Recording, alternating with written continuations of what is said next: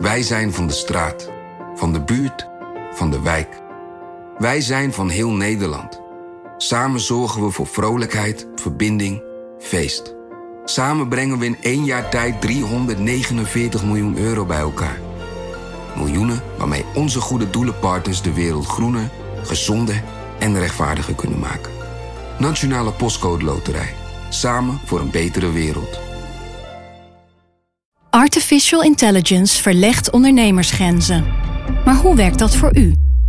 Als transformatiepartner helpt Capgemini u kansen te ontdekken en benutten, zodat we uw ideeën tot leven brengen. Vorm uw eigen mogelijkheden met generative AI. Ontdek meer op capgemini.nl/slash AI. Capgemini. Get the future you want.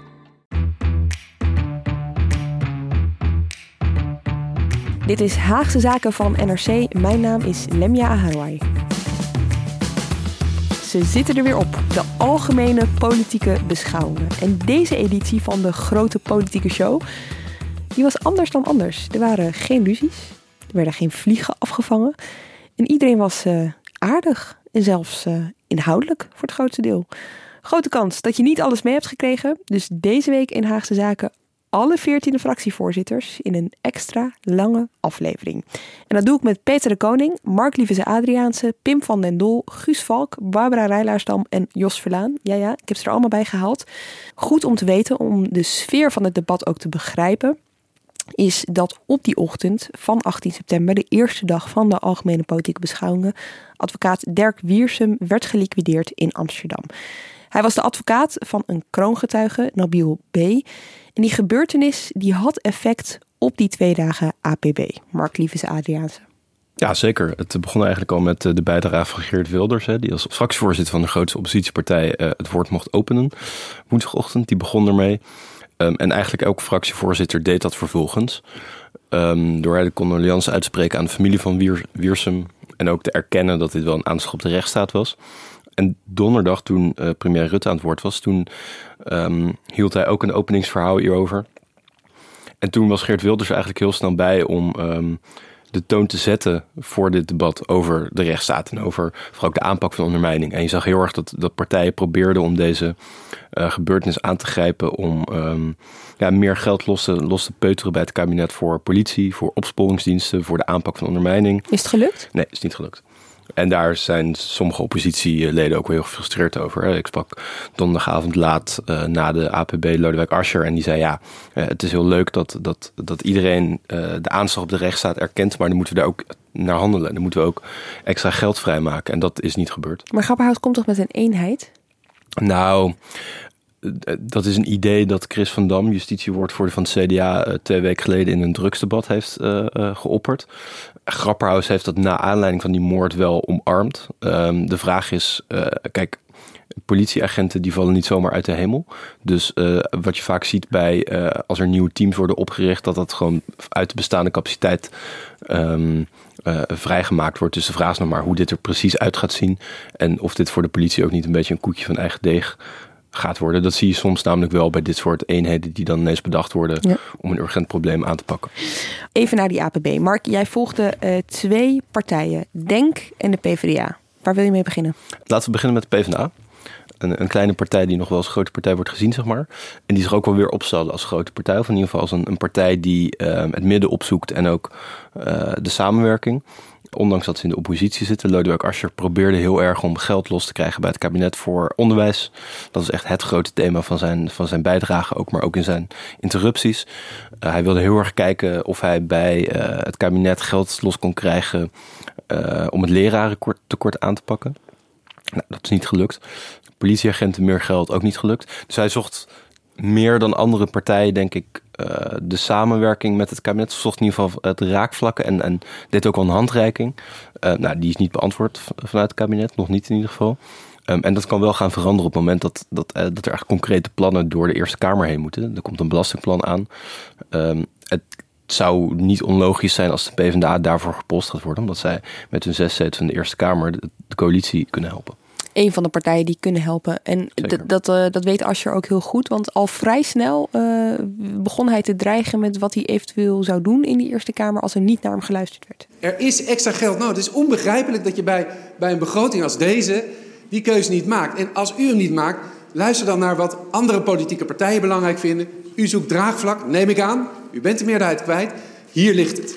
Ja, dit doet Asscher eigenlijk al wel uh, bijna een jaar. Al vorig jaar toen de campagne voor de Eerste Kamer of voor de Provinciale Statenverkiezing een beetje begon. Toen uh, zei van nou, wij willen samenwerken, maar wel onder bepaalde voorwaarden. We gaan niet tekenen uh, voor een, een akkoord um, waar echt fundamentele verslechteringen in zitten. En dat wordt dan met een cliché. Hè? We gaan uh, goede plannen zullen we steunen, slechte plannen niet. Nou, leuk. Maar um, in de praktijk betekent dat wel dat de PvdA duur zal proberen te verkopen. ze zien ruimte en ze zien ook door hoe het debat liep. Hè? Er was een soort herwaardering van de publieke sector. Van de rol ook van de overheid om sturend te zijn. Of in ieder geval, ja, in zekere zin sturend zijn in de publieke sector, maar ook in de markt. Ik denk dat hij daarin wel ruimte ziet om uh, binnen de, of met de coalitie samen te werken. Hij waarschuwde donderdagavond ook heel van ja, het, iedereen heeft mooie woorden. Het, het, komt ook aan op daden. Um, dus hij zal proberen daar extra samenwerking te zoeken. De vraag is of het kabinet dat gaat doen. Dus ze kunnen ook met, met, met GroenLinks.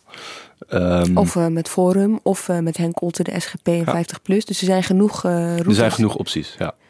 En uh, nou gaat het met de PvdA, je noemde het zelf aan het begin, een kleine partij die nog steeds behandeld wordt als een grote partij.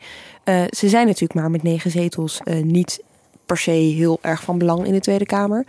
Dat was een enorme klap, hebben we het heel uitgebreid vaak over gehad na die Tweede Kamerverkiezingen. Wat zie je daar gebeuren? Ik bedoel, is, zijn ze die klap inmiddels echt te boven? Ja, jawel, zeker. Um, ik denk dat dat vorig jaar op een gegeven moment um, wel veranderd is. Dat heeft ermee te maken dat ze bij de gemeenteraadsverkiezingen vorig jaar best aardig overdeden ten opzichte van de, de, de, de Tweede Kamerverkiezingen. Of minder erg dan ze hadden verwacht? Min, nou, min, ze verloren, maar dat was minder groot dan het verlies destijds. Dus dat is dan ook weer een overwinning, zeg maar, in, in een soms onafvolgbare politieke logica. Bij de Provinciale Statenverkiezingen dit jaar deden ze het aardig. Ook weer wat beter dan het jaar ervoor, maar goed, nog wel slechter dan voorheen. Uh, de Europese verkiezingen hebben ze natuurlijk heel goed gedaan. Wonnen ze, grootste partij. Of wat PvdA'ers erover zeggen is dat ze merken dat mensen weer vertrouwen hebben in de PvdA. Of in ieder geval weer nadenken over uh, en soms ook stemmen op de PvdA. Dus ze waren heel erg bang dat dat na 2017 weg was. En wat mij eigenlijk tijdens het debat opviel, was dat Lodewijk Asscher de felste oppositiepoliticus was. Hij was feller dan Lilian Marijnissen, die ook een beetje meeliep in de Polonaise van de eensgezindheid. Um, misschien ook omdat zij merkte dat haar ideeën ineens uh, door andere partijen gesteund werd. Maar Asscher was daar wat feller op. Hè? In de tweede termijn merkte je alle, bijna alle politieke leiders die bejubelden elkaar over uh, ja. hoe leuk het debat was. En hij zei ja, leuk en aardig, maar ik heb niks aan een leuk debat. Politiek is ook strijd, het is keuzes maken. En die keuzes worden hier nu niet gemaakt. Ja, kwam, nou, pas, daarbij... in de, kwam pas in de tweede termijn. Hij moest Zeker. duidelijk wel even nadenken over wat Klaver had gedaan. Hè? Ja. Daar zullen we straks nog uitgebreid op komen. Maar die, uh, die, die, die had het over scorebordpolitiek en dat het niet meer om die strijd moest gaan. Hè? Dus nou, kijk, je hebt natuurlijk je hebt, je hebt, je hebt um, inhoudelijke strijd of ideologische strijd. En je hebt strijd in de zin van uh, ja, kleine dingetjes, hè, moties of wie als eerste uh, een debat aanv aanvraagt. Ik denk dat Klaver strijd vooral op dat, uh, dat daarmee bedoelde. Um, en Asscher had het vooral over ja, ideologische strijd. Ik denk dat hij door dat te constateren zich wel heeft onderscheiden van uh, andere linksleiders. Nog iemand die volgde, of nog een partij, Denk. Hoe ging daarmee? Ja, het is eigenlijk best interessant wat daar aan de hand is. Um, dat is sowieso natuurlijk best een boeiende partij die vrij klein is, drie zetels, maar die wel uh, veel geluid maakt en ook uh, redelijk wat aandacht krijgt. En je merkt dat die partij na twee nederlagen, ze hebben de, nou, de nederlagen, ze, de provinciale statenverkiezingen zijn mislukt in de zin dat ze niet in de Eerste Kamer zijn gekomen. De Europese verkiezingen zijn mislukt in de zin dat ze niet in het Europees Parlement zijn gekomen. En je ziet dat die partij nu een beetje aan het kijken is, ja, hoe verder? Um, ze hebben een, een, een, vrij trouwe achterban uh, in de grote steden, mensen die altijd wel op Denk gaan stemmen, maar ook die achterban is toch minder groot dan ze hoopten. En echt een doorbraak is uitgebleven bij de laatste verkiezingen. En wat je daar nu heel erg merkt, is dat ze zich dat heel goed realiseren. En dat er ook wel nagedacht wordt over, ja, wat nu? En dat deed Kuzu deze week wel, het ook meer over economische onderwerpen ja. hebben. Kuzu had het over volkshuisvesting, over um, de beloftes, over loonstijging die niet doorgingen. Um, in plaats van, en ook over uh, cultuur en over het boerkaverbod. En uh, hij zei eigenlijk van ja, we hebben zulke grote problemen in het land. Moet het boerkaverbod dan wel op belangrijk gemaakt worden? dus dat is best boeiend om te volgen wat daar gaat gebeuren. Ook uh, binnen leden uh, wordt er wel, of is er wel wat reuring. Um, er is deze zaterdag een, een, ledenvergadering. Daar zal ook over gesproken gaan worden. Um, over, over dat verhaal, over waar... Nou ja, over inderdaad wat voor partij willen we zijn. Ja. Willen we een partij zijn die vooral ja, Nederlanders met een migratiegrond aanspreekt... en dan een bepaald deel daarvan eigenlijk.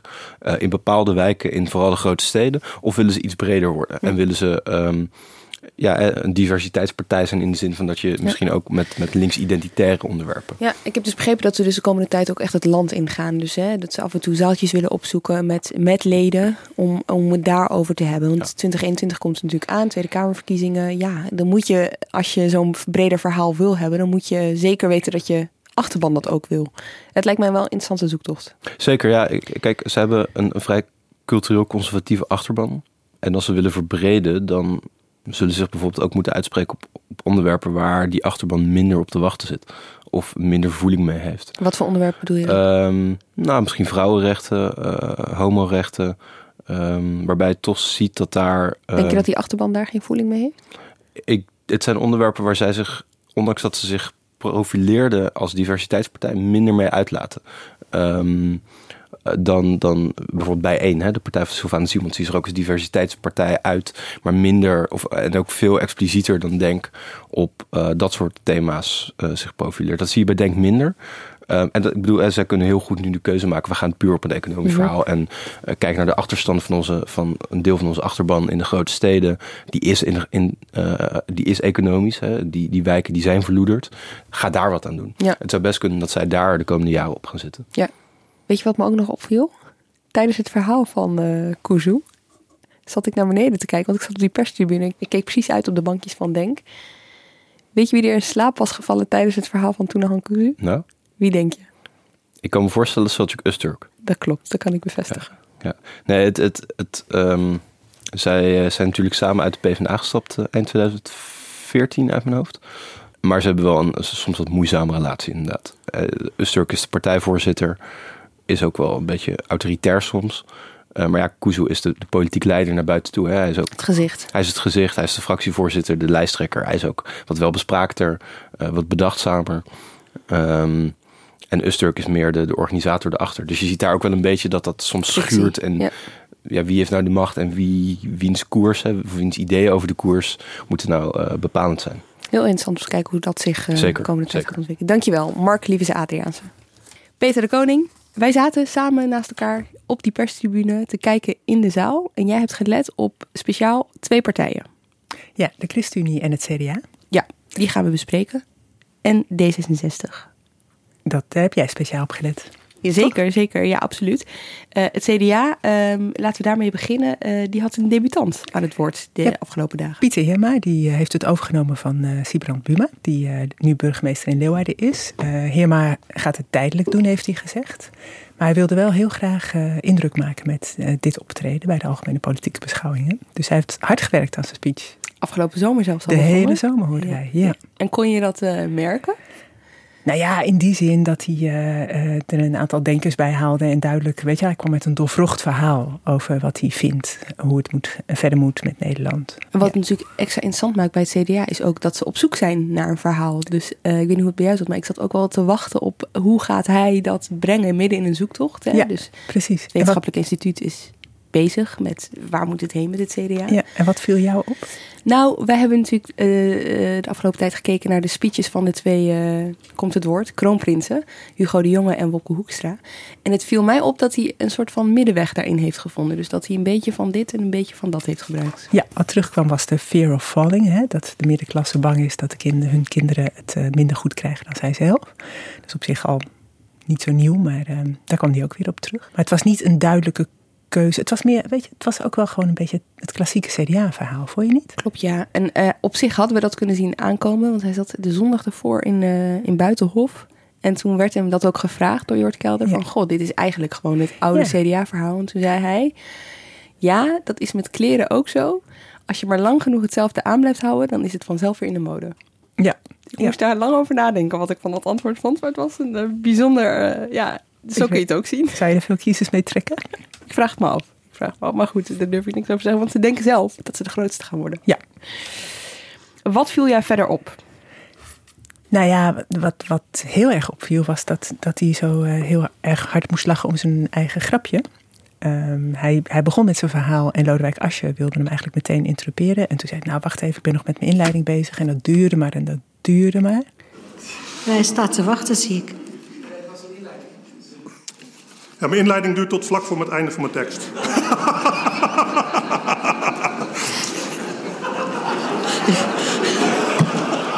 Oké, dat, was, dat was wel een uh, opvallend moment. Vooral ook omdat hij daarna echt een paar keer terugkwam op diezelfde grap over de inleiding. Ik vind het toch jammer dat de heer Jette mijn inleiding niet heeft, heeft laten afmaken. Okay. Mijn, mijn, inleiding duurt tot, tot ongeveer uw bijdrage vanavond. Ja, ik ga zo toch eerst mijn inleiding afmaken. En als u mij toestaat mijn inleiding niet af te ronden, dan ga ik zo direct. Ik vind het toch jammer dat ik mijn inleiding niet af kan maken, maar... Gaan we daarna weer naar Stelt u de vraag nog een keer, dan ga ik daarna door met mijn inleiding. En hij bleef het zelf maar leuk vinden. Maar ja, je, het was op een gegeven moment niet meer zo heel grappig. Nee, tenminste de rest van de zaal nee. reageerde er niet meer op. Nee, nee die vond het, het werd een beetje pijnlijk. Ja. Ik heb veel herkenning wel voor mij met Pieter, maar ik herhaal mijn grapjes ook altijd tot in een treur. En aan het eind ben ik de enige die Jij bleef het ook grappig vinden tot het eind. Zeker, heel vaak gelachen hoor. Hey, en um, overal, ik bedoel, hij stond er best wel ontspannen. Het is toch de eerste keer dat je daar staat. Het zijn twee dagen waarvan je weet, groot deel van Nederland krijgt er meer van mee dan het gemiddelde politieke debat, laat ik, ik het zo zeggen. toch vond ik hem redelijk ontspannen er staan. Ja hoor, het is natuurlijk ook een ervaren Kamerlid. Hè? Weet je, hij heeft daar heel vaak gestaan als, als Tweede Kamerlid, al jaren. Dus dat, dat maakt ook wel uit. Uh, bovendien weet iedereen, of iedereen gaat ervan uit dat hij niet de volgende CDA-leider zal worden. Dus hij werd ook niet keihard aangepakt. Weet je, toen het met dat grapje zo een beetje uit de hand liep, voelde je wel dat dat andere fractievoorzitters hem wilden gaan testen. Maar dat, dat, dat hebben ze toch uiteindelijk niet zo heel erg gedaan. En uh, hij is niet afgegaan, hij heeft zijn verhaal gehouden. Ja. Dat is interessant, hè? Dat testen, inderdaad. Want dat zag je bijvoorbeeld bij Rob Jetten wel heel duidelijk. Ja, dat zag je bij Rob Jetten. Wat, wat zag jij, uh, hoe deden anderen dat met hem? Nou ja, ik keek echt naar Rob Jetten en ook wel naar Heerma een beetje alsof het een soort van uh, ontgroening was in die zaal. Het is natuurlijk voor allebei de eerste keer geweest. En um, fractievoorzitters reageren daar ook op een bepaalde manier op. Het lijkt wel alsof ze ze een beetje proberen uit te dagen. Alsof ze proberen te kijken tot waar de grens gaat. Weet je, hoe ze, hoe ze zullen reageren. En je noemt Heerma, daar was het dan wat minder sterk, omdat hij al heel duidelijk heeft aangegeven: ik heb geen ambitie. Maar bij Jette hangt dat natuurlijk nog heel erg in de lucht. Zeker. Dus iedereen kijkt er ook naar met die blik. Hier staat misschien wel de volgende politiek leider van D66 ik merkte dat Jette met dat uitdagen af en toe een beetje moeite had. Hij was heel goed voorbereid, dus hij had al zijn cijfers op orde. Zijn verhaal zat echt wel goed in zijn hoofd. Maar die eerste keer dat hij naar de interruptiemicrofoon uh, liep, Wilders was toen aan het woord. Toen zag je toch zijn schouders een beetje gespannen, hè? want nu moest hij laten zien. Ik bedoel, ik probeer voor te stellen dat jij het bent. Hè? Dus dat je weet, iedereen kijkt naar jou als iemand die wel of niet gaat proberen de volgende politiek leider te worden. En je loopt naar die interruptiemicrofoon. Maar dan sta je tegenover Wilders. En nou ja, eerst maar even luisteren. Dus de oplossing van de heer Wilders, een vertrek van Nederland uit de Europese Unie, versterkt juist de problemen waar hij zojuist over sprak. De heer Wilders. Nou, voorzitter, om te beginnen ben ik heel erg blij dat een, een, een voorzitter van een coalitiepartij mijn idee om die 1000 euro terug te geven aan de gezinnen, dat hij dat ondersteunt. Ik vind het leuk, of misschien eerst in de geschiedenis, dat we daar dan samen een motie over indienen. Um, wat mij betreft mag uw naam er als eerste onder. Um, en dan, nou ja, ik zie, ik zie wat, wat zweetdruppeltjes op het voorhoofd van premier Rutte ontstaan. Dus dat zou dan zomaar een meerderheid uh, uh, kunnen uh, halen. dank daarvoor. Um, dan had u volgens mij ook nog een andere vraag. Ja, ja nee, dat was, zeker. zeker. Dat was uh, een ja. Nexit. Ja. ja, nee, wij zijn, wij zijn nog steeds een heel groot voorstander van uh, Nexit. Ja, kijk, je merkt heel duidelijk Wilders die uh, beschikt over een politieke behendigheid waar niet veel politie over beschikt. Dus hij, gaat er, hij staat daar ook heel makkelijk alles te pareren. En Jette kan daar gewoon niet tegenop. En de Kamer uh, schaart zich met dat gelach en zo. Ja, dat heeft toch effect op hoe hij daar staat en op hoe hij zijn verhaal vertelt. Ja, ik, ik weet niet, was jij erbij op dat moment? Ja, ja, ja. hoe keek jij daarnaar? Nou, kijk, stel dat Sigrid Kaag zich kandideert om lijsttrekker te worden van D66. Je merkt aan andere partijen in de Kamer, ook het CDA, maar ook VVD en de GroenLinks, die zijn daar beducht voor. Die denken, Weet je, zij kan misschien echt bij ons kiezers weghalen. Dus dan zou het veel uh, gemakkelijker zijn als Rob Jette lijsttrekker wordt. Dus je kunt nu wel korte termijn succes hebben en dan Rob Jette uh, laten afgaan bij de politieke beschouwingen, bij zijn eerste politieke beschouwingen. Maar wat heb je daaraan? Als dat betekent dat hij geen kandidaat meer kan worden. Op dag twee viel het me op dat uh, Mark Rutte helemaal niet zo voorzichtig is met Jette. Weet je, hij was vrij scherp tegen, tegen Jette. Um, die, die zei op een gegeven moment iets over de, over de premier. Die het heeft over zijn VVD-pet. En uh, wanneer die premier is. En dat irriteerde Jette een beetje. Zo van ja, u staat hier als premier. En toen zei, maakte Rutte een opmerking dat een zin van Jette ingestudeerd was. Oeh, pijnlijk. Ja, heel pijnlijk. En dat kwam ook duidelijk aan bij uh, Jette. Want toen Jette fractievoorzitter werd, de, draaide hij steeds eenzelfde verhaal af. Er kwam veel commentaar op. Hij was uh, robot Jette. En dan maakt juist Rutte zo'n opmerking dat Jette met een ingestudeerde zin komt. Ze komen allemaal met ingestudeerde zinnen, ja. niet alleen Jette. Ja. Weet je? Maar dat, was, dat vond hij ook duidelijk echt heel flauw. Het viel me overigens wel op. Hij laat zich niet van de wijs brengen. Dus hij blijft wel gewoon staan en hij gaat verder met zijn verhaal. Nou kijk, weet je wat je bij uh, uh, Pechtold... Pechtold is groot geworden, als je terugkijkt... ook door zijn, hoe hij de tegenstander werd van Geert Wilders. Dus ik kan me heel goed voorstellen dat Rob denkt... dat hij dat op dezelfde manier zou kunnen doen... met een nieuwe tegenstander zoals Baudet. Dus je zag dat, dat hij hè, naar voren ging en uh, Baudet ging uitdagen. Wat, wat viel jou daarop? Um, dat, hij, dat was het enige moment waarop hij zijn cijfertjes dus niet uh, paraat had. En dan moet het echt neerkomen op je politieke behendigheid. Want eigenlijk ga je erheen, cijfers of niet, om een verhaal te vertellen. En het bleek dat hij dat verhaal dus eigenlijk niet kon vertellen zonder de cijfers. Alle Nederlandse politieke families die vertegenwoordigd zijn in het Europees Parlement... hebben die oproep ondertekend op één partij na. Forum voor Democratie. Schaamt u zich daar niet voor, meneer Baudet? De heer Baudet.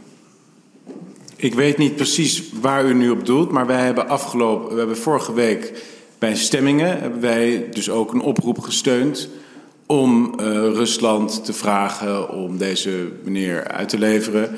En ik weet niet precies welke, welke stemming in het Europees Parlement u nu naar verwijst. Ja, nu zou je gewoon kunnen antwoorden die en die. Of als je het zelfs niet paraat hebt, zou je... Nou, je kan er iets op bedenken. Ja. Maar dat lukt niet. En dan gaat het zo. En daarom vraag ik u nogmaals. Als u hier mooie verhalen houdt over de trots op Nederland, waarom kiest u dan bij een van onze nationale tragedies elke keer voor de Russische belangen? Maar ik weet niet welke stemming dit is, dus ik, daar zou ik even, dat zou u mij wat meer precies meer informatie over moeten geven. Welke stemming dat is die u bedoelt? Anders, ja. Voorzitter, ik, ik zal zorgen dat het bij de heer Baudet terechtkomt. En ik ben. Ja, ik weet dus en ik- niet, nogmaals, ik Nee, weet maar- niet welke stemming dit is, dus Nee, ik kan ook niet zeggen of het waar is of niet. Het kan een Ja. verzonnen verhaal zijn van de heer Jette. Ik weet niet wat hij bedoelt. Ik weet niet waar hij naar verwijst. Ik, eh, ik zal zorgen dat het allemaal bij u terechtkomt. En ik doe echt een oproep aan Forum voor Democratie om zich bij alle andere politieke partijen te voegen. Om elke keer als het gaat Maar u bedoelt om alle- MH17 te kiezen Ja. voor de Nederlandse belangen. Maar alle politieke, alle Nederlandse, alle, alle, het hele Europees, waar heeft u het eigenlijk over? Hij ontregelt hem gewoon. Ja, dit is, echt, dit is echt heel erg. Op het moment dat je moet zeggen, ja, ik zorg wel dat u die stukken krijgt of zo, dan ben je al eigenlijk al weg. ja. Ja. Dan nog even de inhoud. Want ik bedoel, hè, dit is voor. Maar eh, eh, hij stond daar natuurlijk ook voor het eerst met een inhoudelijk verhaal. Kijk, eh, eh, Jette heeft de Kerdijk-lezing gegeven een paar maanden nadat hij eh, fractievoorzitter werd. En eh, vanuit D66 hoorde je, dit is het verhaal van eh, D66 onder Jette. En dat zou dan een ja, wat linkser verhaal zijn dan dat van Alexander Pechtel. Het zou socialer zijn. Ik keek ook met die blik naar deze algemene politieke beschouwingen, naar En? zijn bijdrage. Hij had dit moment kunnen aanpakken om te laten zien wat hij wil. En daar had hij mee kunnen opvallen. Laat ik het zo zeggen binnen D66. Hij had een verhaal, hij had al, noem je twee punten waarmee je opvalt. En dat zag ik niet. Dit waren de algemene politieke beschouwingen waarvan iedereen zei... het was wel lekker inhoudelijk, hè? En je had natuurlijk Jesse Klaver eh, die het eh, had over scorebordpolitiek... en dat iedereen elkaar maar vliegen probeert af te vangen. Ik denk wel, als we heel eerlijk zijn... als je echt puur inhoudelijke politiek wil... zonder enige vorm van politieke behendigheid of spelletjes... dan krijg je Rob Jetten. Weet je wel? Dus zijn verhaal was op orde. Hij had zijn cijfers erbij. Hij had erover nagedacht. Maar was het nou echt leuk om naar te kijken ook? Niet per se. Nee, nee, nee, dat vond ik ook niet. Over Jette eh, gesproken. het is altijd ook interessant om op te letten hoe gaan de onderlinge coalitiepartijen natuurlijk met elkaar om. Want uh, tuurlijk, dualisme, dus het maakt eigenlijk helemaal niet uit, want de Kamer controleert hè, het kabinet. Maar toch, ze zitten natuurlijk samen in dezelfde club. Wat viel jij daarbij op? Nou, er was een, er was een interessante uh, soort van confrontatie tussen Jette en Segers. En dat ging over voltooid leven. Um, Zegers van de ChristenUnie. Zegers, ja, Gert-Jan Zegers van de ChristenUnie. Uh, die natuurlijk helemaal geen debutant meer is en daar al een tijdje rondloopt. Um, en dat ging over uh, voltooid leven. Dat is een, uh, D66 wil dat daar een wet voor komt die dat regelt. Voor ouderen die, die vinden dat hun leven voorbij is en daar een eind aan willen maken. En dat, dat is in de kabinetsformatie van dit kabinet een enorme toestand geweest. En ze zijn erop uitgekomen dat er eerst een onderzoek komt naar dat voltooid leven. Wie willen dat nou precies? Wat zit erachter? En goed, D66 uh, vindt dat oké, dat onderzoek wordt uitgevoerd. Maar Segers vroeg aan Jette, kunnen er uitkomsten zijn die jou op andere gedachten brengen? En Jette zei nee. Nee, dat, dat, dat verwacht ik echt niet. Dus uh, weet je, dat, het, was, het was een soort van uh, spel om te laten zien: oké, de ChristenUnie staat nog steeds, is nog steeds fel tegen zo'n voltooid levenwet. D66 is er nog steeds heel erg voor. Weet je? En dat was dan uh, de functie van zo'n uh, dialoog, zo'n confrontatie in het debat. Is er een scenario denkbaar dat het onderzoek iets oplevert, dat er iets zichtbaar wordt in dat onderzoek, waarna de D66-fractie zegt van wij heroverwegen het? Nou, voorzitter, om heel eerlijk te zijn, dat verwacht ik niet. Ik verwacht niet dat we op dat standpunt terugkomen. Is dat dan een oprechte, is dat een oprechte gedachtenwisseling? Of zijn ze toch, merk je dat ze wel op de rem staan of zo? Omdat ze dus allebei in, coalitiepartij. Nou kijk, zolang uh, de verkiezingen nog redelijk ver weg zijn, uh, zal er niet zoveel gebeuren waarschijnlijk. En uh, in het laatste jaar voor het, voordat er, uh, er weer verkiezingen aankomen, dus dat vanaf volgend jaar, zal D66 gaan waarschijnlijk zo'n initiatiefwet gaan indienen in de Tweede Kamer. En dan, weet je, dan kunnen ze gewoon weer hun eigen gang gaan. Voor nu uh, wachten ze het onderzoek af. Dat zal ook D66 vermoedelijk gewoon echt moeten doen. Ja, en voor de ChristenUnie is dit toch ergens ook wel goed, want ze kunnen zich er heel duidelijk op profileren. Ja, ja, dat is voor allebei goed. Ja. Ja, nou ja, dat is af en toe werkt dat ook wel ja, ja. Helpt elkaar er doorheen. Ja. Um, ander bijzonder moment het Jozeffonds van Segers. Ja, er was in het kabinet de afgelopen tijd wat, wat uh, ruzie over wie nou het fonds bedacht had. Er zitten miljarden euro's in. Het grote investeringsfonds. Precies. Um, uh, volgens uh, Wopke Hoekstra heeft hij het bedacht. Uh, Erik Wiebes claimt dat het van hem is, het idee. Dus in het debat noemde Lodewijk Asscher het het Wopke Wiebes. En, nou ja, hoe het genoemd zou worden, dat was een soort van onderwerp van gesprek. En toen zei Segers, of toen had Segers daar een een andere oplossing voor. En het komt overeen met de bijbelse wijsheid van Jozef, die de ChristenUnie-fractie geregeld heeft gedeeld. Jozef koos als onderkoning van Egypte voor investeringen in goede tijden, zodat het land goed bestuurd, goed was voorbereid op slechtere tijden. En mevrouw de voorzitter, ik las dat er verschillende geestelijk vaders zijn van dit idee. Maar nu is wel duidelijk wie de echte geestelijk vader is van dit fonds. Wat mij betreft hebben we straks geen Hoekstra-fonds, hebben geen Wiebesfonds, maar een Jozeffonds. Nou ja, ja, hij probeert het is een idee. zeker. Hij probeerde een, een, dag later nog een keer, weet je, noemde hij nog een keer het Jozeffonds. Maar nou ja, ik betwijfel of dat uh, Niemand gaat stand houden. Nee. Dankjewel, Peter de Koning. Barbara Rijlaarstam, jij hebt gelet op twee mannen. Klopt, Klaas Dijkhoff en Jesse Klaver. En laten we beginnen met Klaas Dijkhoff. Want echt hier, ik zag er iemand staan, die hield een verhaal. En ik dacht, zit jij nou een verhaal te bedenken terwijl je aan het praten bent? Nou, mij is verzekerd dat dat niet het geval was. Zijn verhaal was wel uh, klaar toen hij het uh, ging vertellen. Maar het is natuurlijk waar dat uh, de VVD onder leiding van Klaas Dijkhoff op zoek is naar een nieuw verhaal, een nieuwe koers. daar is hij dit voorjaar echt mee begonnen. Dus vorig jaar tijdens de algemene politieke beschouwingen uh, wist iedereen dat dat in de lucht hing. Toen was hij ook al een beetje zoekende, maar nu is dat pas echt officieel. Dus uh, dit voorjaar heeft hij een, uh, een discussiestuk gepresenteerd, Liberalisme, dat werkt voor mensen. En daarin heeft hij al best wel een aantal ja, koerswijzigingen ingezet, zou je kunnen zeggen, die voor de VVD opmerkelijk zijn. Uh, hij keert zich wat af van het bedrijfsleven. Hè. De VVD is van oudsher echt een ondernemerspartij uh, die uh, nou ja, het beste voor heeft met grote bedrijven. Nu kiest hij heel nadrukkelijk in dat stuk voor de middenklasse. Ja, en op die voet ging hij verder. Um, je zag tijdens deze algemene politieke beschouwing dat Klaas Dijkhoff ja, open staat voor een nieuwe koers. En ja, de andere partijen, met name de linkse oppositiepartijen, ja, die dachten gretig met hem mee. Die dachten, nou, uh, misschien kunnen wij onze stempel ook wel drukken op die nieuwe VVD-koers. En dat leverde hele grappige ja, gesprekjes en, en discussies op. Welke viel je op? Uh, nou, bijvoorbeeld uh, uh, Dijkhoff en Rob Jette, allebei liberalen, hè, Rob van D66, die dan met elkaar bediscussiëren hoeveel de lonen omhoog zouden moeten. Of Lilian Marijnissen, de SP-leider, die aan Dijkhoff vroeg of hij met haar mee wilde denken over een winstdelingplan voor alle werknemers. En uh, ja, vroeger zou je van de VVD-voorman hebben verwacht dat hij dat meteen afschoot. En Dijkhoff zei, nou, dan moet ik me eerst eens wat verder in verdiepen voor ik daar iets van, van vind. Kan natuurlijk ook een trucje zijn om, om het later alsnog af te schieten. Maar hè, het was allemaal heel constructief en, uh, en opbouwend. Eigenlijk ook heel anders wat dat betreft. Kijk, vorig jaar toen hij daar stond um, werd hij heel erg in het defensief gedwongen. En dat komt ook door het plan dat hij hè, uh, tijdens die APB uh, eh, zelf presenteerde. Dat uh, veel besproken wijkenplan.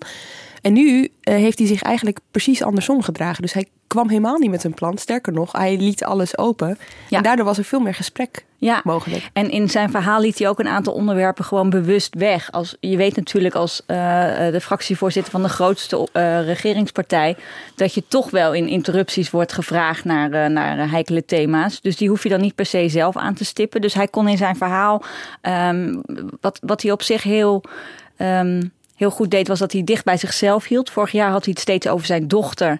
Um, maar dat was een beetje ongemakkelijk. Die, die dochter kwam er ineens elke keer weer bij. Uh, en, en nu had hij een heel uh, ja, soepel verhaal eigenlijk over zijn familie die uit Eindhoven komt. Uh, en, en, en, de geschiedenis van Philips. En daarmee kon hij heel goed uitleggen waarom hij nu anders tegen het bedrijfsleven aankijkt dan, dan vroeger. Dus het, ja, het was een heel, ja, volgens ook andere partijen, ja, gewoon mooi opgezet verhaal. Ja, Dijkhoff oogste veel lof van de uh, collega-fractievoorzitters. Van links tot rechts. Eigenlijk iedereen was complimenteus over zijn verhaal. Dus ja, een heel groot verschil met vorig jaar. Lodewijk Asje van de Partij van de Arbeid... die uh, complimenteerde Dijkhoff dat hij terwijl die partij regeert... een nieuwe koers inzet. En nou ja, bij de PvdA weten ze daar natuurlijk ook wel het een en ander van. Dus ze weten daar hoe moeilijk dat is. Dus alle lof wat dat betreft. Nou, Geert Wilders was aardig voor uh, Dijkhoff... omdat hij in ieder geval wel wilde reageren uh, op het strafproces dat tegen Wilders loopt. Daar wilde Wilders aan iedereen uh, uitspraken over ontlokken. Dat lukte niet. Maar Dijkhoff ging wel uitleggen waarom hij uh, daar zo, zo mee worstelde. Ja, dat was heel empathisch, hè? Zeker, ja. ja. En uiteindelijk was het Jesse Klaver. ja, die, die ehm, maakte ervan dat Dijkhoff wel links aan het lullen was... maar uiteindelijk toch rechts vulde. Ja, je moet hem natuurlijk horen als niet links lullen, rechts vullen. Ehm, ja, en daar komt dit fragment vandaan. Maar u zegt, ik ben zo links niet aan het lullen. Jawel, en ik ben er hartstikke blij mee. U, het lijkt alsof u de bakens verzet. Ik, wij moeten oppassen dat u ons qua woorden althans niet links gaat inhalen. Mm. Geweldig. Ja. U ziet dat, ik zie dat het tij keert. De, de, de woorden die u spreekt over die grote bedrijven. Het opnemen voor de mensen met, met de tandartsassistenten, die, die middengroepen. In woorden zie ik het. Maar in daden blijft het achter. En dat is waar ik u op aanspreek. Ja, voorzitter, voor de debatanalisten, dit is wat ze noemen een doodskus. Uh, ik neem die ook niet uh, uh, aan. Ik, kijk, ik, kijk, de heer Klaver probeert mijn woorden um, voor zijn karretje te spannen. Dat is goed recht en dat doet hij ook slim. Maar ja, als hij echt dacht dat, ik, dat de VVD een linkspartij werd... Ja, ik denk niet dat hij dat dacht, maar dat hij graag hier het verschil nog even benadrukt. En dat doe ik graag aan mee. Dat gaat natuurlijk nooit gebeuren. Dit is wel gewoon iemand die de VVD wil gaan leiden, toch? Ja, dat denk ik wel. Anders, anders zou je dit allemaal natuurlijk niet doen. Dan uh, zou je een beetje op de winkel passen. Maar hij, hij doet iets te veel voor de partij. Um, ja, voor iemand die totaal geen ambities zou hebben. Ja, over Klaver gesproken. Jij lette dus ook op hem, hè? Um, wat mij vooral bij, uh, bij hem opviel was het begin van zijn verhaal. Ja, hij begon, het is heel grappig, ik sprak gisteravond nog een, eh, een aantal parlementariërs in Nieuwsport. Dus ik kan, kan ze niet letterlijk citeren. Ik kan al zeker niet zeggen wie het waren. Nieuwsportcode? Uh, maar die zeiden tegen mij dat ze dachten dat Klaver ging aankondigen dat hij ging stoppen. Ja, dat snap ik wel. Want hij ging heel uitgebreid vertellen dat hij voor de derde keer vader was geworden. Dat hij zoveel tijd met zijn gezin had doorgebracht. Uh, nou ja, dat hebben we natuurlijk vaker gehoord de afgelopen jaren als politici de, de brui aangaven. Hè, dat ze meer tijd aan hun gezin wilden besteden. Dus ja, die uh, niet nader te noemen uh, politici die dachten... hé, hey, hier komt een belangrijke aankondiging. Zeker toen hij ook nog zei dat het al zijn tiende politieke beschouwingen waren... waarvan hè, nu de vijfde keer als fractievoorzitter. Ja, het leek helemaal uh, toe te werken naar een, een einde, maar dat gebeurde niet. Maar... Hij, hij, hij, hij werd zelfs een beetje, hoe zal ik het zeggen, week. Hij begon op een gegeven moment over het haar van zijn kinderen. En het was deze zomer dat ik met mijn oudste zoon een stukje fietste... Ik vind de beste uitvinding ooit van die zadeltjes die voor op je fiets passen, zodat een kind ook als ze niet meer in een zitje passen, voorop kunnen zitten. Kan je nog even in hun haren ruiken en uh, gesprekken voeren. Ja, hier was ik hem wel helemaal Ja, kwijt. ook. En, en ik was niet de enige, want ook eh, Pieter Heerma, de, de CDA-fractievoorzitter, die ging daarna als eerste naar de interruptiemicrofoon. En die zei daar ook dat hij geen idee had gehad waar dit naartoe ging. Maar hij wilde wel eens degelijk een punt maken. Maar hij wilde een punt maken en uiteindelijk kwam hij daar ook. Ehm, hij kwam erop dat zijn zoon had gevraagd van papa, jij bent toch Jesse Klaver? En dat hij toen tot het inzicht was gekomen dat hij een merk is geworden, een imago. En dat je moet uitkijken, zei hij, dat je je gaat gedragen zoals andere mensen denken dat jij bent. En daarna zei hij letterlijk, deze zomer nam ik voor mijzelf een besluit. Ik stap uit die mal. Nou ja, dat is natuurlijk heel opmerkelijk voor uh, Jesse Klaver, voor GroenLinks. Die partij is uh, de afgelopen jaren als geen ander bezig geweest met beeldregie. Uh, alles draait om Jesse Klaver. Er, zijn, er is een heel team dat zich bezighoudt met hoe alles overkomt op beeld. je hebt natuurlijk de, de, de avonden waar Jesse Klaver met opgerolde mouwen. Uh, hè, als de, de Jessias uh, wordt neergezet. Eerder dit jaar had je de klimaatmars, waarover we later konden lezen dat uh, het regende heel hard. Dat Jesse Klaver van zijn team onder geen beding een paraplu mocht aannemen. Want voor het beeld was het beter als hij daar doorweekt aan die mars zou deelnemen. Nou ja, dan is het natuurlijk een opmerkelijke stap als je nu ja, ineens zegt van we moeten af van uh, die imago's in de politiek. En we moeten ook af van de scorebordpolitiek. Ja, het wordt een beetje meta, maar ik denk dus bij mezelf. Hè, en ik ben redelijk cynisch ingesteld, zeg ik er maar eventjes bij. Maar dit is natuurlijk ook een manier om je te profileren. Juist als het zo lang is gegaan over hè, de man van, voor wie het beeld zo belangrijk is... en je gaat je daartegen afzetten ik moet het nog maar zien. Even kijken of hij inderdaad minder medewerkers om zich heen heeft die zich bezighouden met het beeld. Weet ja, je wel? Ja, ik ook. Um, en, en, en GroenLinks is toch een van de partijen waarbij het heel erg draait om de fractievoorzitter. Uh, afgelopen uh, maanden hebben we natuurlijk ook daar wat onrust gezien in die partij.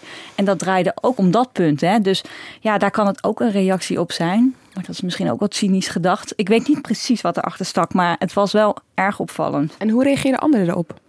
Nou ja, het grappige is dat uh, uh, Klaver die gaf meteen uh, gevolg aan zijn eigen oproep. En die, die zei dat um, GroenLinks nog 30 debatten in aanvraag had. En ze hadden even kritisch gekeken. En twee derde daarvan konden ze wel schrappen. Ja.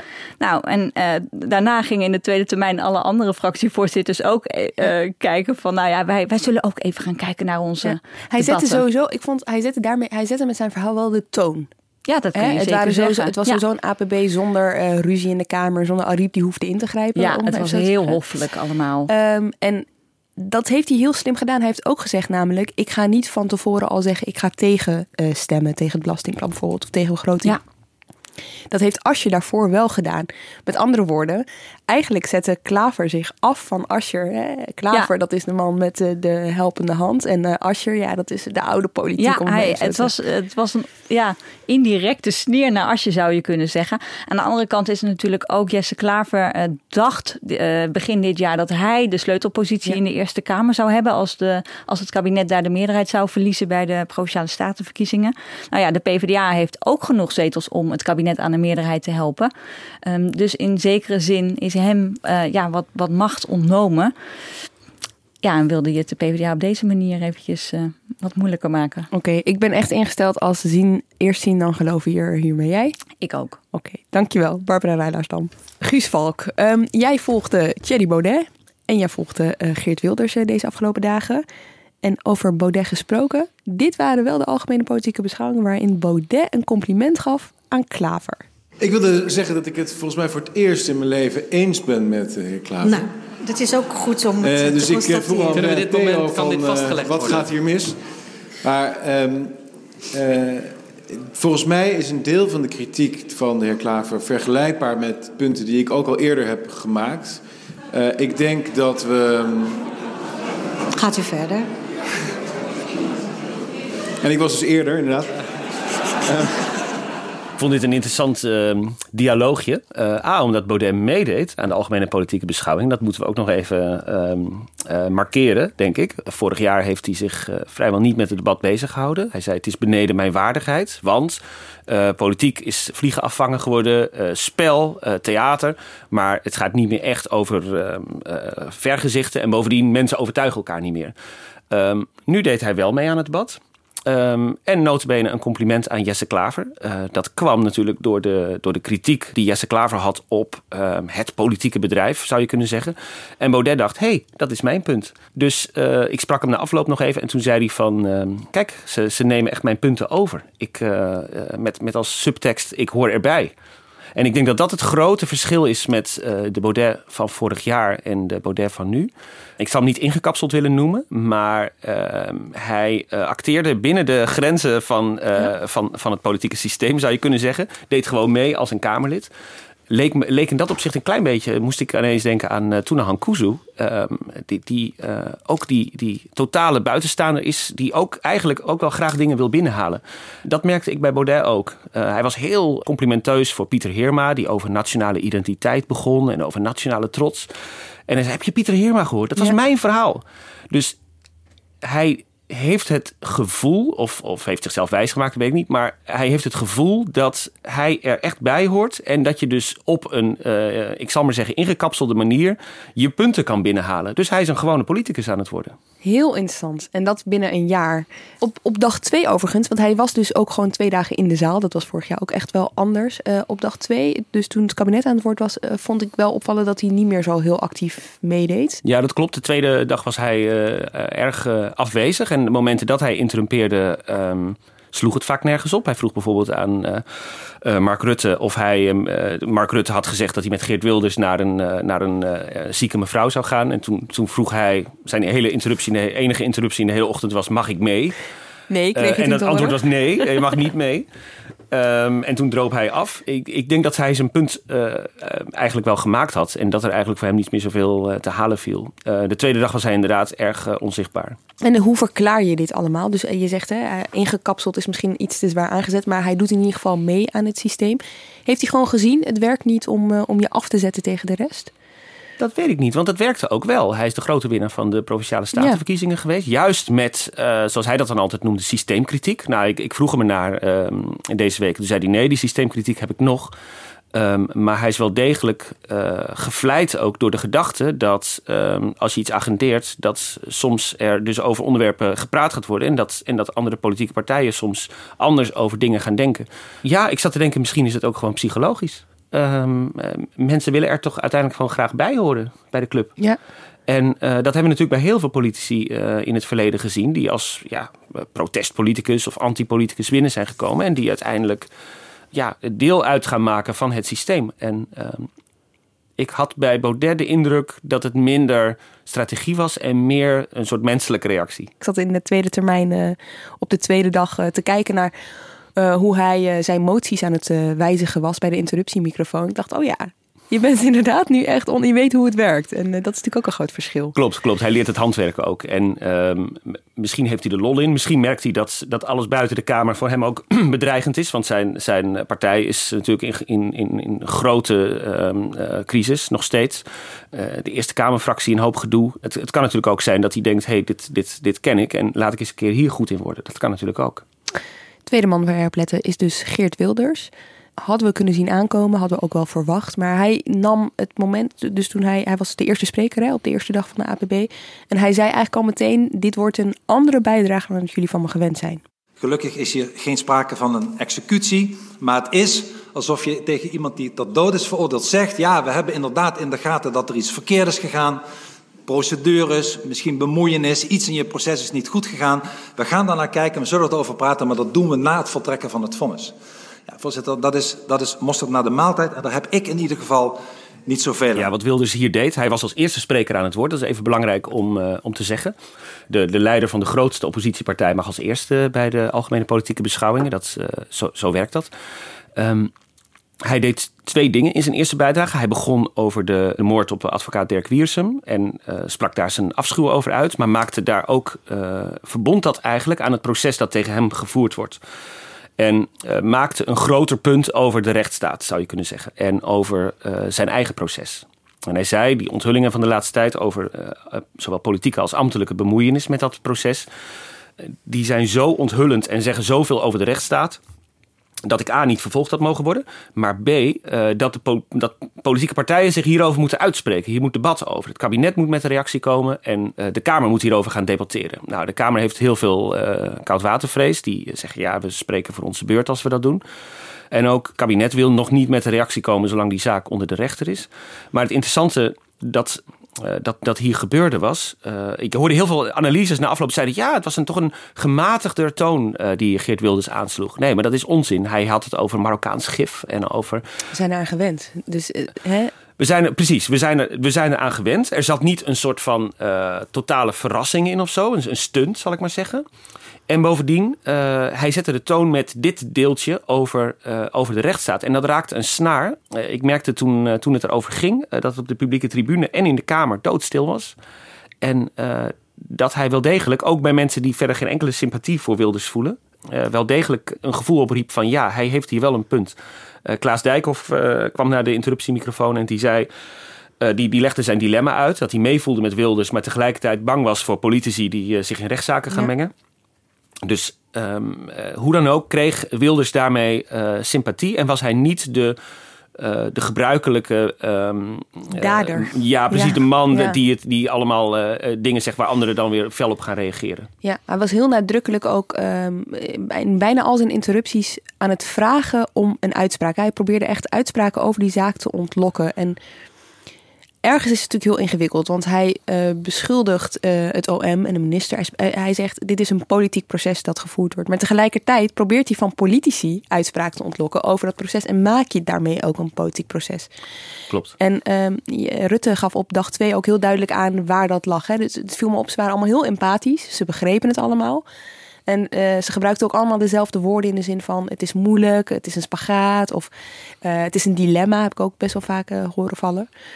Verder viel me op dat Wilders inhoudelijk actief meedeed. Dus hij stond regelmatig bij de interruptiemicrofoon, ook als het om andere zaken ging. Ja, en hij sloot soms bondjes met de linkse partijen over uh, bijvoorbeeld bezuiniging in de publieke sector. Um, uh, kreeg ook soms uh, gelijk van andere fracties. Dus, dus um, los van, het, van, van, van de retoriek, die ja, klassiek Wilders was.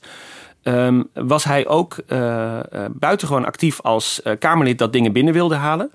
En uh, het interessante daarvan is, is toch elke keer weer dat Wilders, uh, de kracht van Wilders ook zit in het uh, feit dat hij het spel in Den Haag zo goed kent. Hij is, hij is eigenlijk de meest, misschien wel de meest ingekapselde politicus, letterlijk, die, die de Kamer heeft. niet alleen een van de langst zittenden, maar ook iemand die exact weet hoe het spel werkt en hoe je, hoe je dat in je eigen voordeel kunt gebruiken. Um, dat zag je bijvoorbeeld ook met die motie van wantrouwen die hij uh, uiteindelijk indiende over zijn proces. Um, want als het kabinet niet met een reactie zou komen voordat er een uitspraak zou komen en er geen, dus ook geen Kamerdebat kon komen, zou er een motie van wantrouwen komen. Nou, die diende hij vervolgens dus ook in. Kansloos uiteraard, maar het was wel, het, het was wel een manier waarop, uh, waarop je ziet dat hij altijd parlementaire middelen gebruikt ja. om, uh, om, om aandacht te genereren, zijn punt te maken, um, om iets te bereiken. En dat was nu ook wat dat betreft weer klassiek Wilders. Ja, maar dat hij zo actief meedoet. Hè? Ik heb hem bij zorg, uh, over zorg bij de interruptiemicrofoon zien staan. zelfs met dat eigen verhaal dus over die vrouw van in de 40 die mailde, die ziek was. Kijk, met, met de PVV, de analyse na de winst van Forum hè, tijdens de Provinciale Staatsverkiezingen was... oeh, dit gaat de PVV pijn doen. Want Forum die kan ook echt meedoen. De PVV is eigenlijk al uitgesloten door iedereen. Dus die kan niet meer meedoen. Denk je dat hij probeert om, om van die partij weer een partij te maken waar mee samenwerkt valt? Ik denk dat samenwerken een groot woord is. Um, het zal altijd de PVV blijven, zal ik maar zeggen. Um, wat ik merkte na de, um, uh, na de verkiezingen van uh, de, de, Provinciale Staten en het Europese Parlement, die allebei dramatisch waren voor de PVV, was een soort ehm, eh, gevoel bij de PVV ook van... eh, oké, dit, dit, dit, dit werkt niet, niet langer. Wij zullen nooit de grootste partij van Nederland worden. Dat besef was er. Het besef was toen, eh, inmiddels wel weer, wel weer anders... maar het besef was toen van... Baudet heeft ons ingehaald, dat gaan we nooit meer eh, goed maken. Laten wij een niche-partij worden. We gaan alleen maar de islam en dat is het. Dus vergeet ouderen, zorg, dat ze, eh, of vergeten klinkt onaardig, maar in ieder geval, islam, dat wordt ons punt. Een getuigenispartij eigenlijk. Eh, ik vermoed, ehm, maar goed, eh, Wilders eh, eh, wilde mij dat niet toelichten deze week, maar ik vermoed dat het, ja, de, de, de grote problemen bij Forum voor Democratie bij de PVV hebben geleid tot een idee van, hé, hey, wacht eens even, er is wel degelijk nog ruimte voor Hernieuwd ons. zelfvertrouwen. Ja, grappig hoe dat ja, gaat. en dan zie je meteen inhoudelijke verbreding. Eh, en dat is, dat is vaker zo geweest bij de PVV in het verleden. Ze zijn natuurlijk heel groot geweest in het, eh, in het verleden. En vaak ook met, eh, ja, met, met, met punten over ouderen en Ja. over AOW'ers en, en over Europa en over, over, over zorg enzovoort. Ja, heel politiek. Hè? Het verlies van de een is eh, het eh, zelfvertrouwen van de ander. Ja, ze hebben een niet-aanvalspact, hè? eh, Forum voor Democratie in, in de PVV. Ze, dat, dat is niet zo uitgesproken, want ze hebben nauwelijks contact. Maar ehm, eh, dat, dat is een soort van, van, van ja, wederzijds stilzwijgende afspraak. Dat zag je nu ook gebeuren. Ze, ze prezen elkaar ook af en toe eventjes. Maar ze zijn natuurlijk ook ten diepste elkaars grote concurrent. Als de een groeit, Ja. zal de ander zakken. Het gaat altijd ten koste van elkaar. Altijd. Dankjewel, Guus Valk. Pim van den Dol, jij eh, volgde deze APB Kees van der Staaij en Lilian Marijnissen. En laten we even beginnen met Kees van der Staaij. Toch de man waar eh, iedereen altijd eh, de hele dag naar uitkijkt, eh, legden we vorige week al uit in Haagse Zaken. En toen kondigde ik ook al aan, hij zou een attribuut meenemen. En dat Ja. gebeurde ook. Ja, Kees van der Staaij doet natuurlijk ieder jaar iets bijzonders. Omdat hij altijd heel laat op de avond aan de beurt is. Eh, dit keer was het eh, rond tien uur s'avonds. Nou, het debat is al eh, om tien uur s ochtends ongeveer begonnen. Dus iedereen heeft het dan wel een beetje gehad. Eh, en inderdaad, hij kwam weer met een attribuut. En hij kwam dit keer met een wereldberoemd schilderij van, van Rembrandt. De terugkeer van de verloren zoon. En dat had hij ook fysiek meegenomen. Een replica. En dat bood hij ook aan aan premier Rutte en Kamervoorzitter Khadija Ariep. En nou ja, hij heeft dan altijd, uiteraard eh, verwijst deze eh, voorstelling op het schilderij ook weer naar een bijbelverhaal. Want je kunt van één ding altijd wel op aan, Kees van der Staaij eh maakt natuurlijk een, een vergelijking met, met, met, met de Bijbel. Eh, en dit verhaal nou, komt uit het Bijbelboek Lucas 15. En dat gaat eigenlijk over een vader die twee zoons heeft. Ehm, eh, nou, de oudste zoon die, die, die, die was braaf, die leefde netjes, maar de jongste zoon eh, niet. En die, eh, die, die, die eiste de erfenis op en eh, trok de wijde wereld in, keerde zijn vader de rug toe. Nou, liep helemaal eigenlijk verkeerd af, maar dan komt die eh, jongste zoon terug en die vader die, eh, nou, is daar dan toch heel blij mee en die sluit hem weer in, eh, in zijn armen. Tot Ehm, ergernis van de oudste zoon, want die zegt... ja, precies. Die is, dan, eh, die is daar eigenlijk ont, ont, ont- ontstemd mee. Nou, wat eh, wil, eh, wilde Van der Staaij ehm, daar nu eigenlijk mee zeggen? Hè, natuurlijk ehm, is de boodschap daarvan altijd... Hè, nou, God die heeft onvoorwaardelijke liefde... en ook, eh, eh, hè, ook zondaars die, eh, die heeft God lief... en die, die, die, die hebben nog een kans om hun leven weer, weer te verbeteren. En dan maakt hij eigenlijk een sprongetje naar, eh, eh, naar het heden. En toch, ze zijn er ook nu, mensen op zoek. Met een onbestemd verlangen. Op zoek naar een echt thuis. Ik denk aan die sympathieke twintiger. Nooit een voet in de kerk gezet. Hij doet alles waar hij zin in heeft. Hij gaat met een flinke dosis pilletjes van feest naar feest. Hij noemt zichzelf ruimdenkend. Oké, en als we, dus als we dat inderdaad gaan projecteren op het heden, dat Bijbelse verhaal, wie is dan de verloren zoon? Ja, eh, de verloren zoon is dan eh, in dit geval natuurlijk die jonge, eh, sympathieke twintiger. Hè, die eigenlijk een nou ja, soort ver- verdorven leven leidt. Hij, hij slikt ecstasypillen op feesten. Hij keurt ook bordeelbezoek niet af, zei hij daarna nog even. En hij heeft dan ook weer een oudere broer die dat allemaal nou ja, thuis ook maar een beetje mopperend aanziet. En zich daar ook thuis over beklaagt. Ehm, en en die, die oudere zoon, eh, die, die er allemaal een beetje over moppert, dat is ook een beetje de bezorgde burger van nu. Eh, zo, Oh ja. zo, zo illustreert Van der Staaij dat dan in het debat. En hij legde vervolgens het kabinet voor van, goh, wat, eh, hè, eh, wat zou het kabinet nou tegen eh die jongste en oudste zoon eigenlijk willen zeggen? En dan komt hij weer terug op het punt van ehm, de, de drugsgebruik, de doorgeschoten vrijheid. Als hij zegt van hij herkent het kabinet wel eh, de schadelijkheid van die doorgeschoten vrijheid in Nederland. Nou, dan maakt hij Ja. natuurlijk weer het punt: het drugsgebruik moet veel harder worden aangepakt. Het kabinet geeft zelf het verkeerde voorbeeld, bijvoorbeeld door experimenten met, met, met wietteelt te doen. Dus het begint Dus met een schilderij van Rembrandt en het eindigt met drugs. Precies, dus zo eh, wist Kees van der Staaij eh, weer een oud Bijbelverhaal aan, aan die hedendaagse onderwerpen eh, te koppelen. Hey, wist je dat die verloren zoon, hè? Dat is dus ook, die is populair in Den Haag, want dat is ook de titel van het boek van Gert-Jan Segers dat in november uitkomt. Oh, Eh, nou, de dat, verloren eh, zoon. Dus, ehm, hij duikt overal op. Daar gaan we nog meer van horen, denk ik. Ja, inderdaad. Kijk, Kees van der Staaij die loopt natuurlijk al zo lang mee. Dit was voor hem gewoon weer de zoveelste APB. Voor Lilian Marijnissen eh, was dit een hele belangrijke APB. Dit was de tweede keer voor de SP-leider dat ze er Ja. stond. En ze heeft wel wat te winnen, zeg maar, hè? Ja, eh, nou voor haar was het een heel belangrijk debat, omdat het natuurlijk heel slecht gaat eigenlijk met de partij. Hè. De, de partij eh, heeft eh, een aantal verkiezingen op rij verloren, ook al onder haar leiding. Dus er staat eigenlijk heel veel op het spel. Er is intern in de partij heel veel discussie. Dus ze had eigenlijk wel een, ja, wat dat betreft wel een goed, goed optreden nodig. En hoe ging dat? Nou, ik vond dat ze, als je puur kijkt naar hoe ze het in het debat deed, vond ik wel dat ze het wat beter en overtuigender eigenlijk deed dan, eh, dan vorig jaar. Ze, hield zich wat meer staande, maar goed, dat is ook altijd een beetje, beetje vaag natuurlijk om dat zo te beoordelen. Van, maar ik had wel de indruk dat ze wat, wat, wat, wat zelfverzekerder was, Ja, wat beter uit, ja. uit de verf kwam. De- deze APB was voor Marijn natuurlijk ook de kans om eh, ja, haar eigen verhaal weer echt goed neer te zetten. Eh, en door alle discussie in de partij van de afgelopen eh, maanden zie je eigenlijk dat ze er nu weer voor koos om echt een puur ja, klassiek sociaal-economisch verhaal eigenlijk te houden. Dus hè, over de bedrijfswinsten, over de achterblijvende lonen. Eh, ja, daar focussen ze eigenlijk volledig op. Maar En, binnen haar partij moeilijke- wordt er ook nagedacht over hè, hoe moeten we Ja. omgaan met identiteit, cultuur, Precies. immigratie. Eh, ja, ja, klimaat kwam wel kort in haar eigen eh, inbreng voor.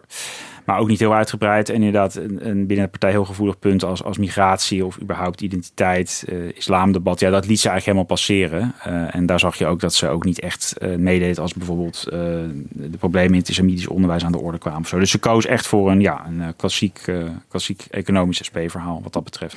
Maar goed, als je puur natuurlijk, je kunt ook kijken naar wist ze politiek eh, punten binnen te halen. En dat is niet gelukt. Nee, nee. Nou ja, aan de ene kant niet. Kijk, Rutte bijvoorbeeld deed natuurlijk weer heel overduidelijk handreikingen naar bijvoorbeeld uh, naar GroenLinks, naar de PvdA. Uh, daar deed hij ook echt concrete toezeggingen aan. Nou, dat gebeurde inderdaad niet bij de SP. Um, hoewel Marijnissen wel met voorstellen in het debat kwam. Hè? Uh, bijvoorbeeld om het minimumloon te verhogen. Uh, om werknemers uh, meer te laten meedelen in, in de, winst van hun bedrijf. En daar zei Dijkhoff bijvoorbeeld wel weer over. Dat ja, hij nou ja, je, wil wat je dus wel zag gebeuren, is dat inderdaad zelfs de rechtse partijen. Die ze natuurlijk veel interrumpeerden en ook daar juist over bevroeg, over haar eigen voorstellen bijvoorbeeld dat die toch langzaam, zou je kunnen zeggen, ja, die, die bewegen natuurlijk op dit gebied wel de linkerkant op. Uh, maar goed, het ging te ver om gelijk die voorstellen te omarmen ja. uh, van de SP. Ja. Uh, tegelijkertijd. Lijkt, lijkt me voor haar wel lastig overigens. in de zin van als die partijen dus jouw kant op bewegen. En die zijn ja. aan het regeren. Kijk, de SP wil natuurlijk altijd nou, net iets extremer. Maar hè, zij, zij, kunnen, zij kunnen het waarmaken. En jij zit alleen maar te zeggen dat het nog meer moet. Ja, nou, ze zei ook uh, op een gegeven moment in het debat zelf, uh, uh, zei ze zoiets als hè, dat Dijkhoff en Heerma, die, ze wezen het allemaal niet direct af, maar ze, ze, ze vat het een beetje samen als ja, ik, het is nog te veel, geen woorden maar daden. Verhoog het minimumloon bijvoorbeeld. Verhoog de salarissen van onze verpleegkundigen, van onze docenten, van onze agenten. Dat is allemaal niet waar dit kabinet voor kiest. Ja, en van mooie woorden, meneer Dijkhoff, gaan de lonen niet stijgen. Nou, nou is Mirijn is ook een Feyenoord supporter, dus dat is wel een toepasselijke uh, vergelijking. Maar uh, nou ja, ze, ze praten een beetje met de SP mee, maar ze, omarmen nog niet echt uh, echte voorstellen. Um, want hoewel het kabinet niet direct voorstellen van de SP overnam, kreeg een motie van Marijnis uh, wel steun van alle partijen in de Kamer. En in die motie stond eigenlijk de oproep aan bedrijven, of een soort van de uitspraak van de Kamer, dat de lonen in het bedrijfsleven volgend jaar met wel 5% moeten gaan stijgen.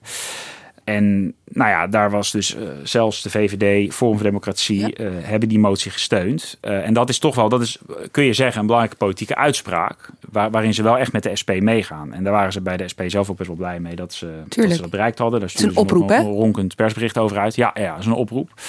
Maar goed, het is, dat is ook illustreert heel erg hoe de politiek goed beschouwd naar de standpunten van de SP is opgeschoven. Als het hier gaat om die loondiscussie.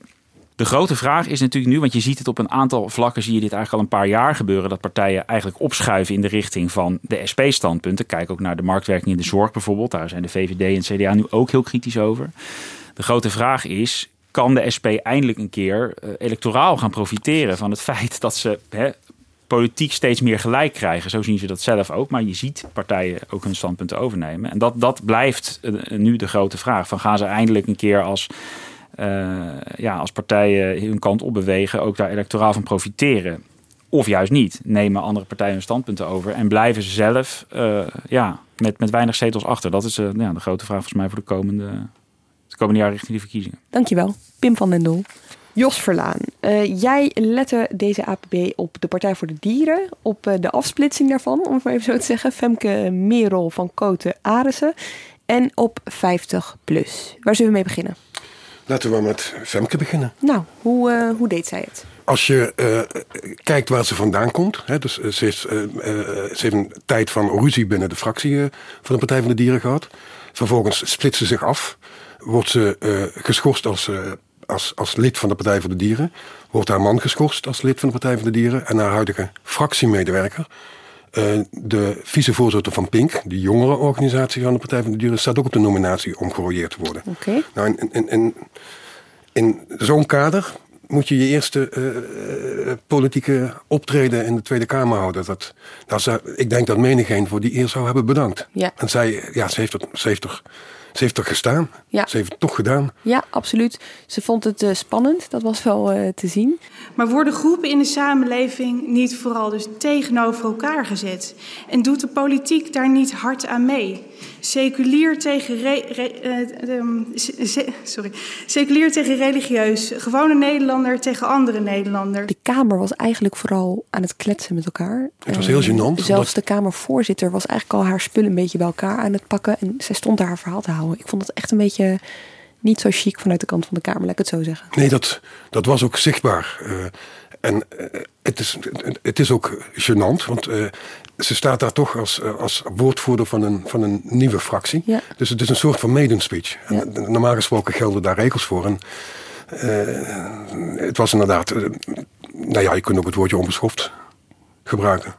Nou ja, uh, en haar verhaal zelf, viel je daar iets op? Want het, het, viel mij op dat ze vooral heel veel vragen aan het stellen uh, was. In haar verhaal. Van zou, zouden we het niet diep moeten doen? Of hoe zou het hier eigenlijk hiermee moeten gaan? Weet je wel? Dus het was allemaal heel meer vragend dan ja. dat zij oplossingen bood. Ik heb uh, haar niets horen zeggen dat in strijd was of aanvullend is op uh, het programma van de Partij voor de Dieren. Nee, dat is interessant. En dan, uh, hè, dus ze is opgestapt omdat ze vond dat de Partij van de Dieren zich te veel op dieren richtte en niet op mensen. Hè, zeg maar de veganisten versus de realisten. Mhm. Mm -hmm. Maar wat mij opviel was dat zij ja, haar uitstapjes naar, naar mensendossiers, uh, ja, dat, dat, dat, dat, waren obligate dingen. Dat het, dat het UWV slecht functioneert en dat de minister-president daar, ja, daar iets aan moet doen.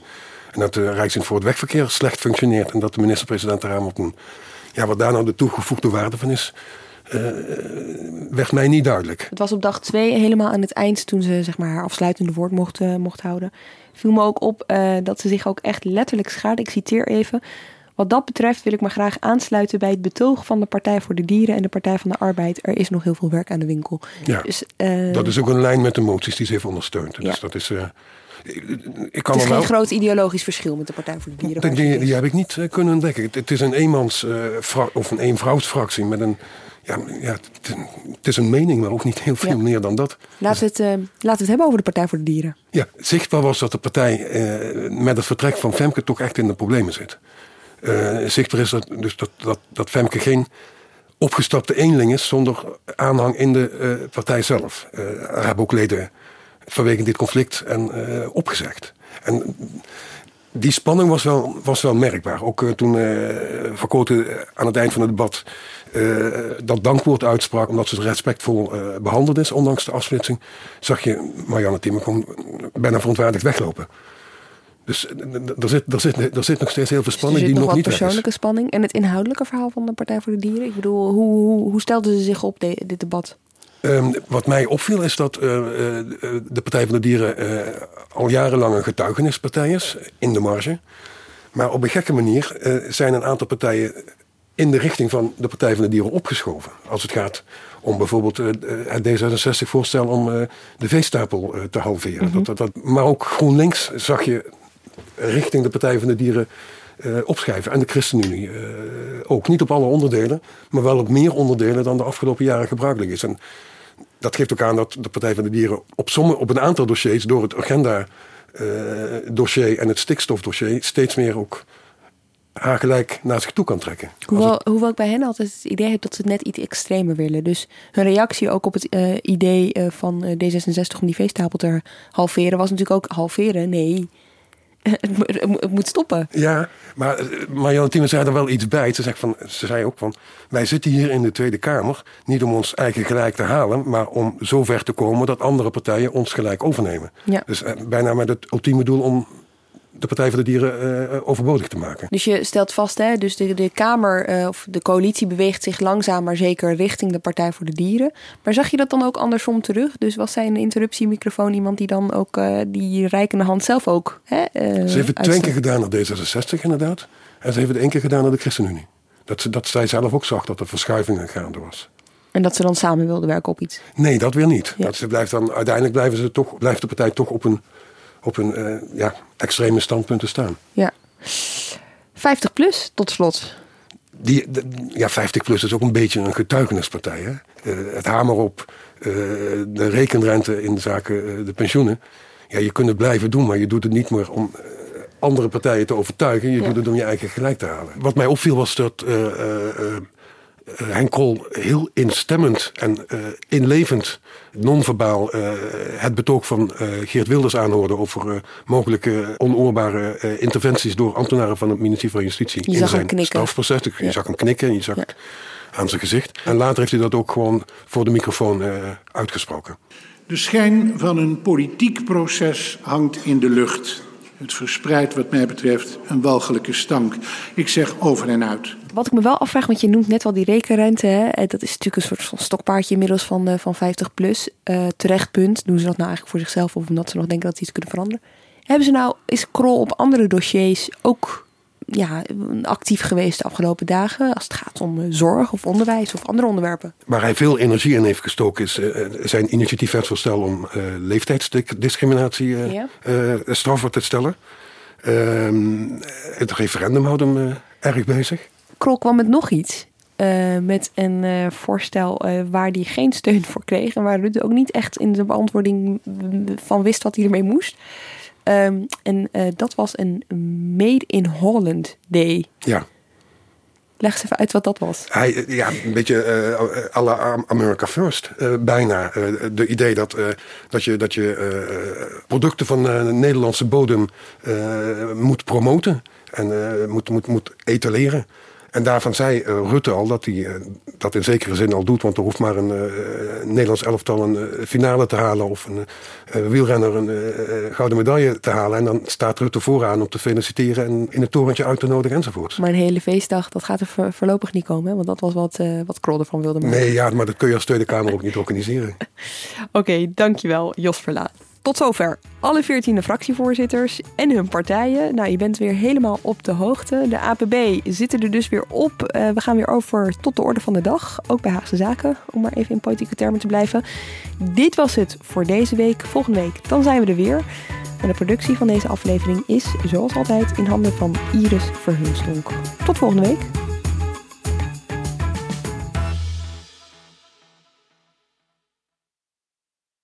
Ik ben al jaren ondernemer, maar waar moet ik eigenlijk allemaal aan denken nu ik voor het eerst personeel wil aannemen, voor het eerst ga importeren of voor het eerst een bedrijfslocatie zoek? Weet wat je wel of niet moet doen bij zaken die je voor het eerst oppakt. Check kvk.nl voor praktische stappenplannen. KVK, hou vast voor ondernemers.